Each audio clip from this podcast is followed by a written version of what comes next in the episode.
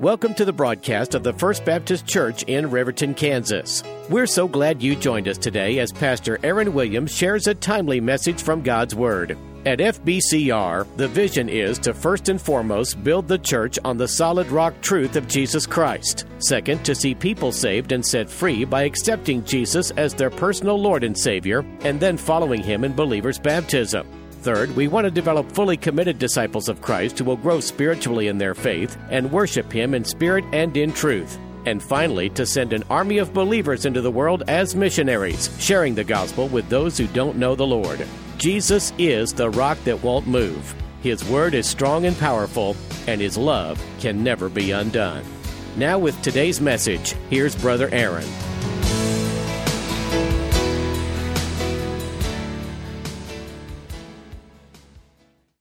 Acts chapter 26, we're going to read verse 13 through 19, and then I'd like to uh, teach, exhort, preach, do everything we can in a very short amount of time. You know, probably 90 minutes or so. Just kidding. Okay. Amen. 26 chapter, uh, 26 chapter of Acts, verse 13. At midday, O king, Paul is before King Agrippa. At midday, O king, I saw in the way a light from heaven, above the brightness of the sun, shining round about me, and them which journeyed with me. Paul's on his way somewhere. He's on commission from the chief priest. It's at midday. The sun's the brightest. But he saw in the way. Do you ever notice that a light from heaven can get in your way sometimes? At the brightest time when you thought you had it going on you thought your life was just where it needed to be at midday, the brightest light, you find out there's a light greater than your light that comes from heaven, and it has a way of getting in your way. Above the brightness of the sun, that means the sun stood no chance against the brightness that he saw on this day. It shone round about him, he said in the 13th verse, and them which journeyed with me. So everyone's seen it. Verse 14. And when we were all fallen to the earth, I heard a voice speaking to me, and he said in the Hebrew tongue, Saul, Saul, why do you persecute me? Is it hard for you to kick against a prick? That's a word used for the Christians of the day. He was on his way to persecute Christians. Verse 15. And I said, and don't we all, Who are you, Lord?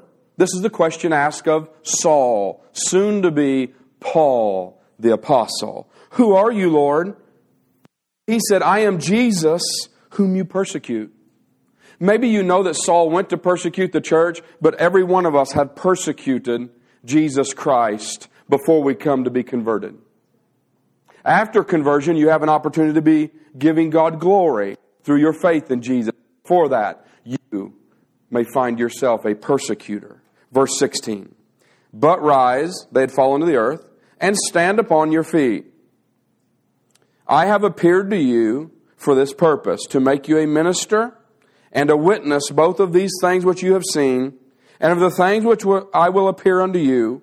I will deliver you from the people and from the Gentiles, unto whom now I send you, to open their eyes, to turn them from darkness to light, from the power of Satan to God, that they may receive forgiveness of sins. An inheritance among them which are sanctified by faith, that is in me. This is Jesus talking. Verse 19. Whereupon, O King Agrippa, I was not disobedient unto the heavenly vision. Would you say that part with me? I was not disobedient unto the heavenly vision. Wow. So today I want to talk a little bit about vision. It's amazing in our lives how we really do develop vision for our life. And if I was to ask uh, some of you, where are you headed financially? Many of you may have a plan. You've looked at your finances, you've looked and maybe made a budget, you have looked at the future and what expenses look like, but no doubt the, it's very important that if you were going to succeed financially, that you would need to know where you're headed. And you'd have a vision for this. And so a vision would may require uh, to, to maintain the same job and the same schedule that you have. It may require that you do something different and make an adjustment there. And maybe as couples, uh, you start to look at this together, and boy, you really, but this is a vision. You're really knowing you need to get somewhere. You're wondering how to get there, and you're going to make the adjustments necessary so you can accomplish that. And I like the last words that Paul uses I was not disobedient unto the heavenly vision. Boy, it's a quite a contrast from Matthew chapter 10 when Jesus begins to identify 12 disciples and he lists all of their names and I was looking over those names this week and I was just looking at that and it gets to the last name mentioned and it's called, he's called Judas Iscariot. And this is what it said behind his name, who betrayed Jesus Christ.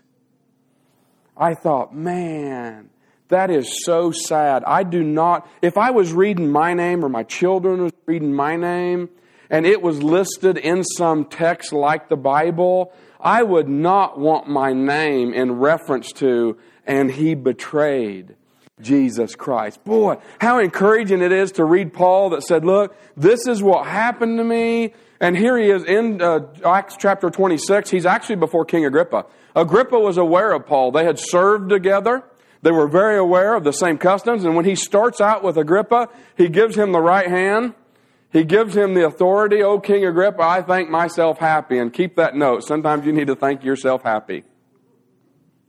Sometimes you need to thank yourself happy, right? Think on these things. Quit thinking on the other things. There's a way you can think on some things that begin to not make you happy. They'll cause you to be in unbelief and murmur and doubt and anger and ask more questions than God can give you answers for at times because we get so caught in that I'm not going to think the right way. And if we're going to embrace Christ as the Lordship and the Kingship of our life, we've given our life to Him. And Brother Bill prayed wonderfully well. He thanked God for those who had given their life in sacrificial freedom by serving in the military of our country that that give us the freedoms that we enjoy today. But listen, every Christian here, if you've come to the cross, you've also died to death. You're also giving your life up for something else. And the Christian, and Paul understood as he stood before Agrippa, he said, I think myself happy that I could be before you today, for you understand the custom. You understand our laws. You know, he could have said, Agrippa, you know who I am. I was so faithful to all that was going on here. You know my zeal. You know all these things. And he gets in this whole uh, informational chapter on who not only he was, but who Christ was now in him as a result of this one experience that he had. Now, Paul would later use this conversion experience to show people not only who he was, and then he would go intellectually and theologically to prove to them by the Old Testament scriptures Jesus was who he said he was.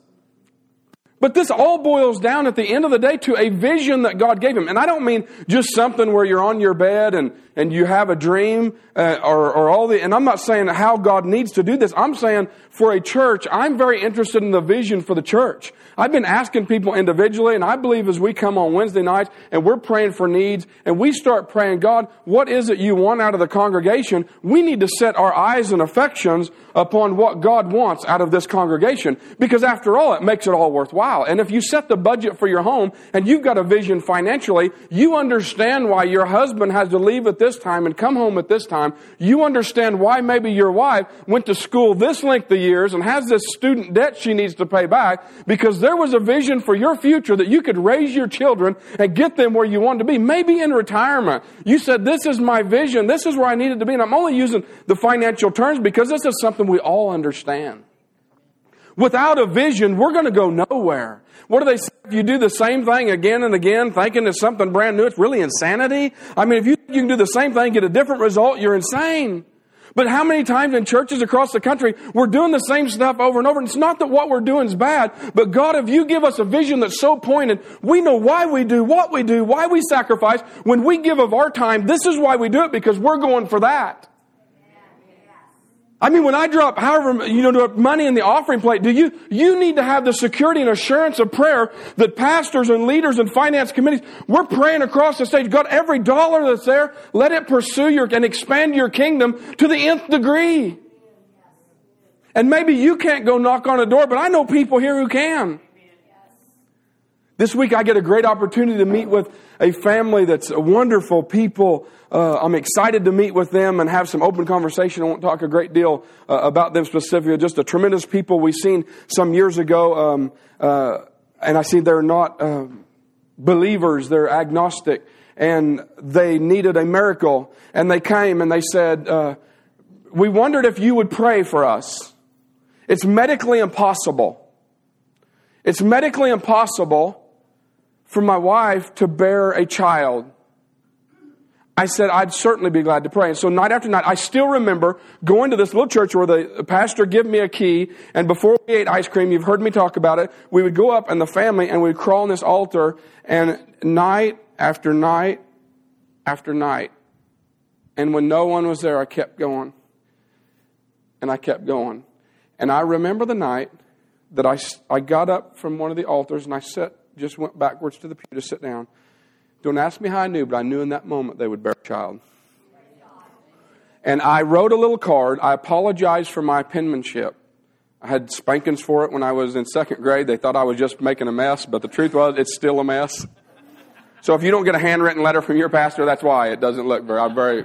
But anyway, I wrote on the letter. I still remember the verse of scripture in Hebrews chapter 11. Sarah, through through faith, Sarah received strength to conceive, and brought forth a child in her old age.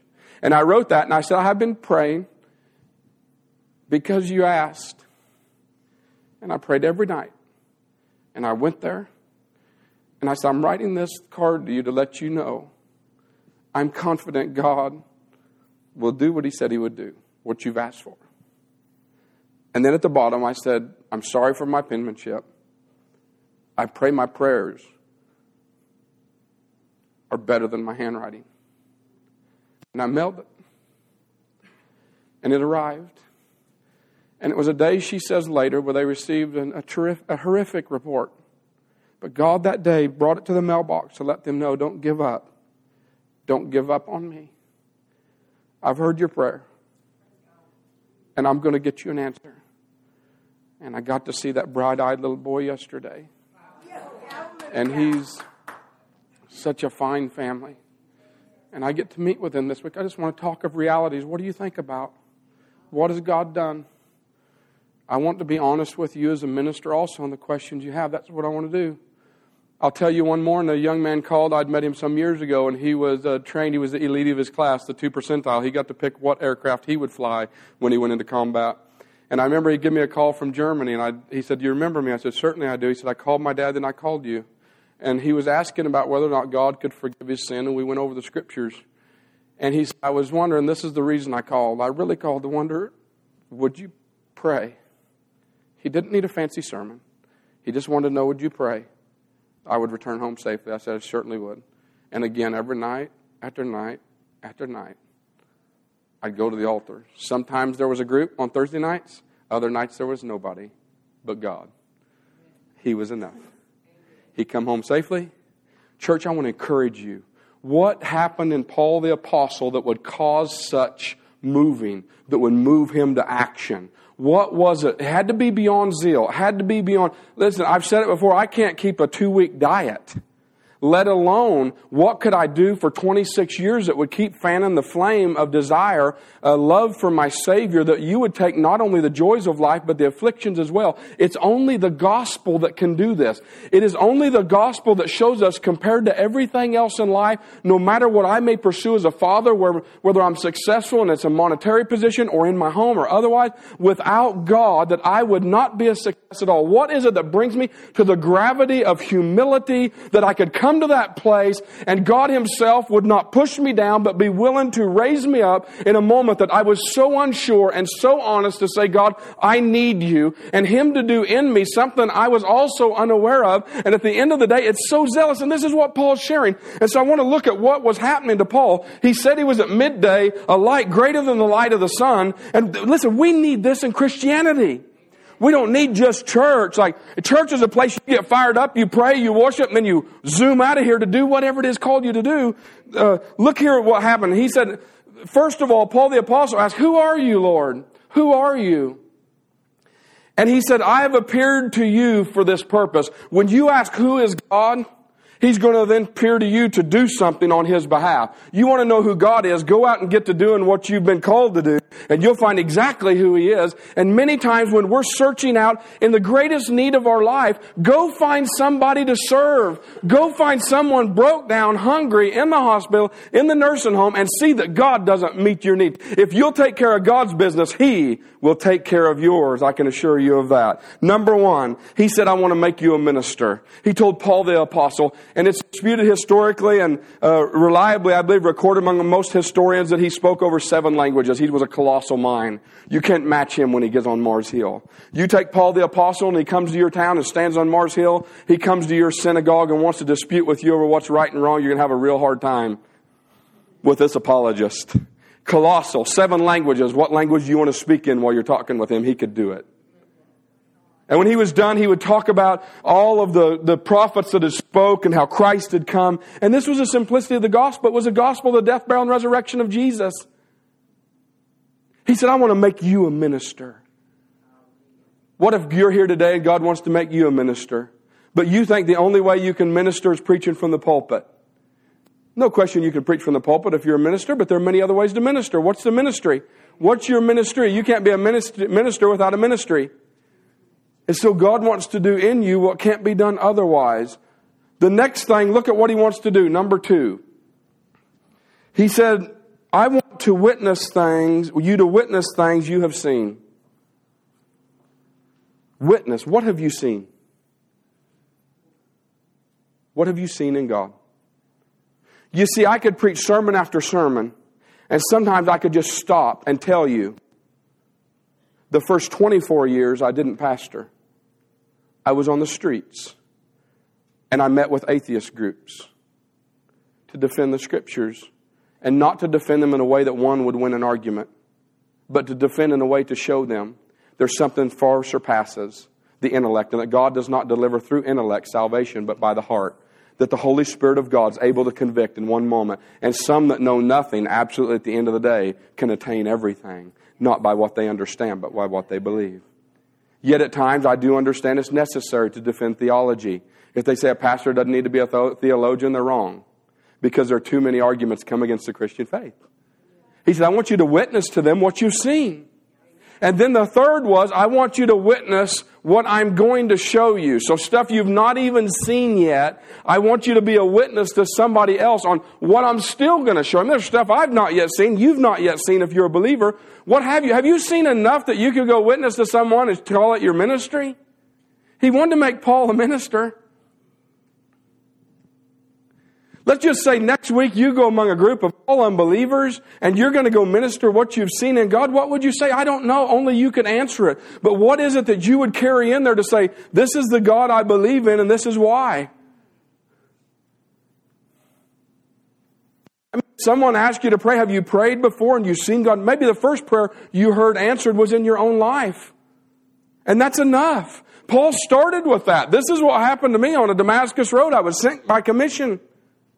And he said, I want to make you a minister. I want you to witness what you saw, what you're going to see. And then he said something powerful. He said, I'm going to take you away from the people you're among, and then I'm going to send you back to them.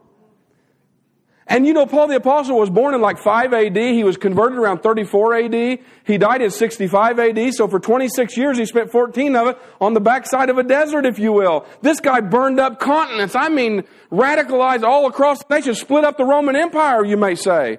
When he come to town, look out. These men who have turned the world upside down have now come to our city. These apostles, when they got into town, something happened.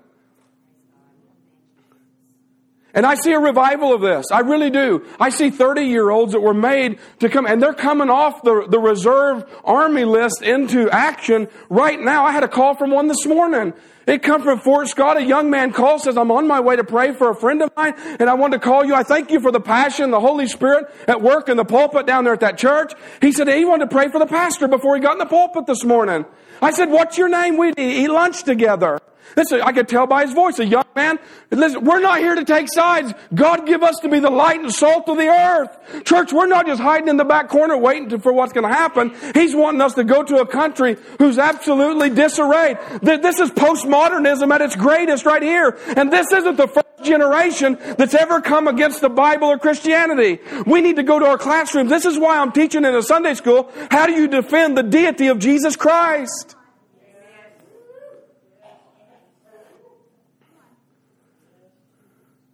His mystery never confuses His majesty. You can have unity without uniformity.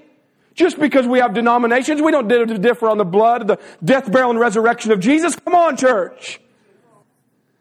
Why? Why would God send us as a church as we're praying on these altars, Lord, what are we going to do? You say, Pastor, what's that mean to have a vision? I don't mean like a vision statement that is only the promotion of church where it would become a business. I don't mean that. I mean where like you pray about vision and it's going to actually be something you're willing to sacrifice for. Like what does God want to do with the congregation? And I can spur you a little bit. There's some churches, their total, their total objective was to send missionaries around the world. And the Baptists, I'll tell you what, some of their foundation is that they could send missionaries around the world. The problem grew to be is that we thought dropping this, the check in the offering plate and funding the missionary ended our obligation to going after the Great Commission and going into the whole world, baptizing them in the name of the Father, Son, and the Holy Spirit. And even though it takes the money, it doesn't relieve our conscience from being missionaries at the heart as we were converted to Christ. Others like John Charles Wesley. John died, I believe, in 1792. He was converted at 35, preached 53 years. You add those together, he's 88 years of age when he died.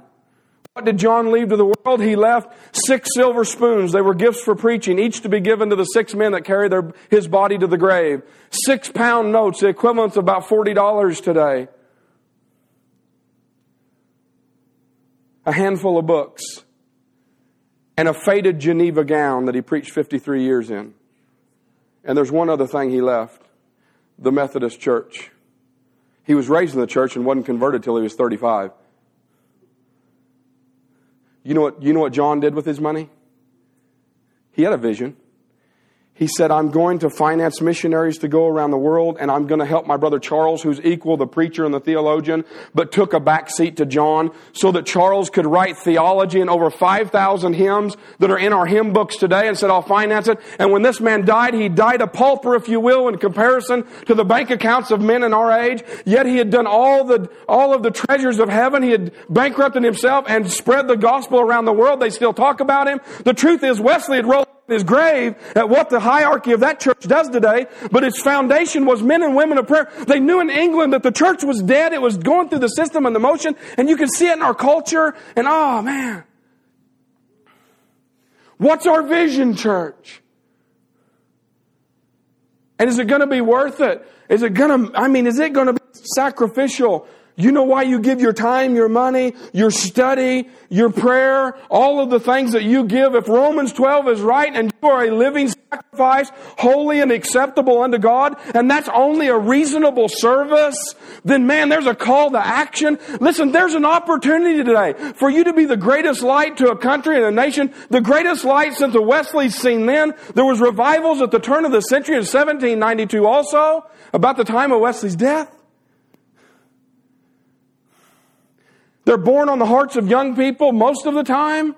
So what's going to happen? I mean, does it have to be a big congregation in order to have a vision that abs- No, Jesus had 12. Jesus had 12. Jesus had 12 and one of them betrayed. Jesus had 11. hold on. Jesus' close knit leadership, like if we brought them to Wednesday night with us, Let's bring, hold on, let's take a look at this. Does it take a mega church pastor like to multiply to all these little communities of the city? No. No. Let me show you the 11. They were not out of the synagogue. Some were fishers, tax collectors. Otherwise, they were just, so who God call? He just called those that would follow him.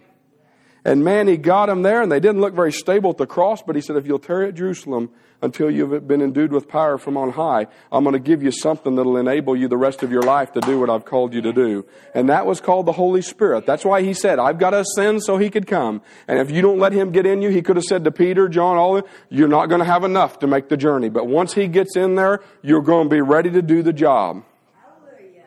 The difference was Peter once carrying down the cross now preaches a sermon and he begins to tell them, you have crucified the King of glory. So what's going on with Paul the apostle is God was giving him a vision. I want to make you a minister. I want you to witness what you've seen and then I want you to witness what you're going to see. I want to take you from a people. I'm going to teach you and I'm going to send you back to the people. Many times where God delivers you from is where he'll take you back to to minister that the people can identify with your life and how God's brought you out and the testimony you have and where you're going. And man, what, how do we do this? We can do it.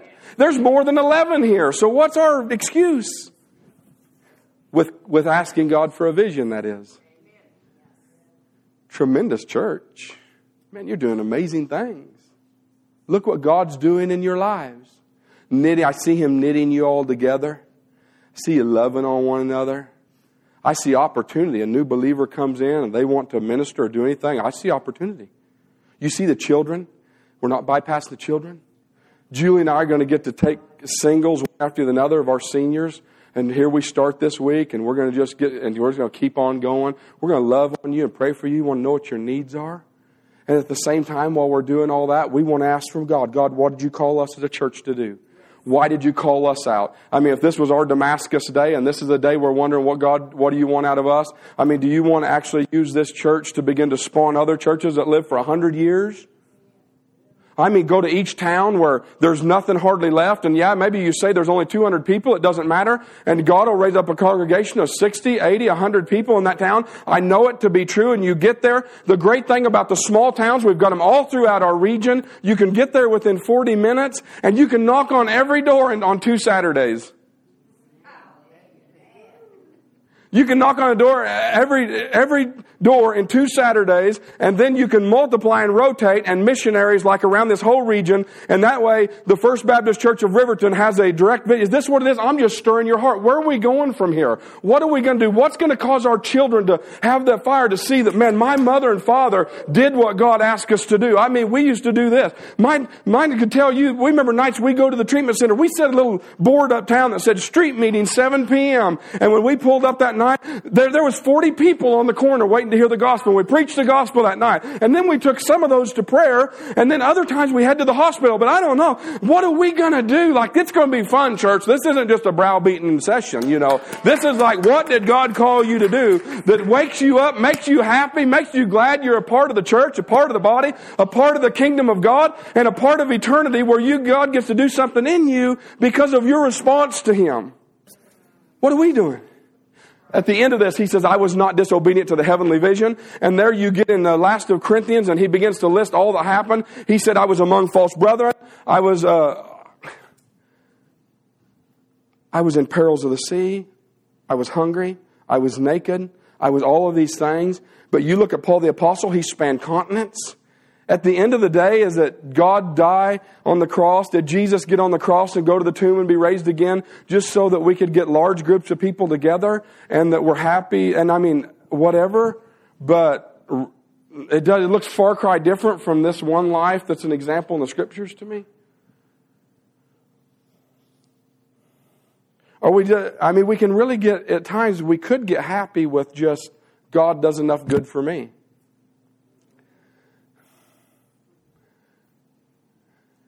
And no doubt He will. When you pray. But what does that cause? That causes such a love. Have you ever had Him do something for you you didn't deserve? Have you ever had Him do something for you you didn't understand? And what that caused? Such a love. His mercy and His grace has just been given to me. Maybe He's given to you some new joy.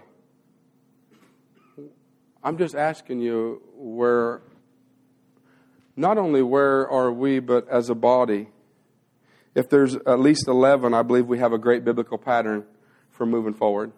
See, all those disciples, they said, Master, at the first, when they first met him, Master, where do you dwell? And I'm closing with this. And here's what he said Come and see.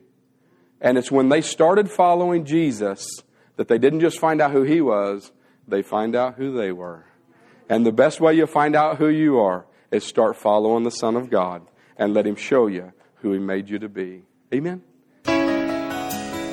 Thanks for listening to today's broadcast. If you would like to learn more about our church, we would love to hear from you. Our telephone number is 620 848 3347. Or you may write to us at Post Office Box 400, Riverton, Kansas 66770. We're also on Facebook and online at rivertonfbc.com. The church is located just two blocks north of the Riverton Quick Stop and one block west on Bluebird Lane, or one block south of Community Bank and Trust and one block east also on Bluebird Lane. Our worship services are Sunday mornings at 1045 and Wednesday nights at 7. We also have small group Bible studies available for children, youth, and adults. On behalf of Brother Aaron Williams and the entire congregation at FBCR, this is Downtown Keith Brown inviting you to join us again next Sunday morning for another exciting message from God's Word.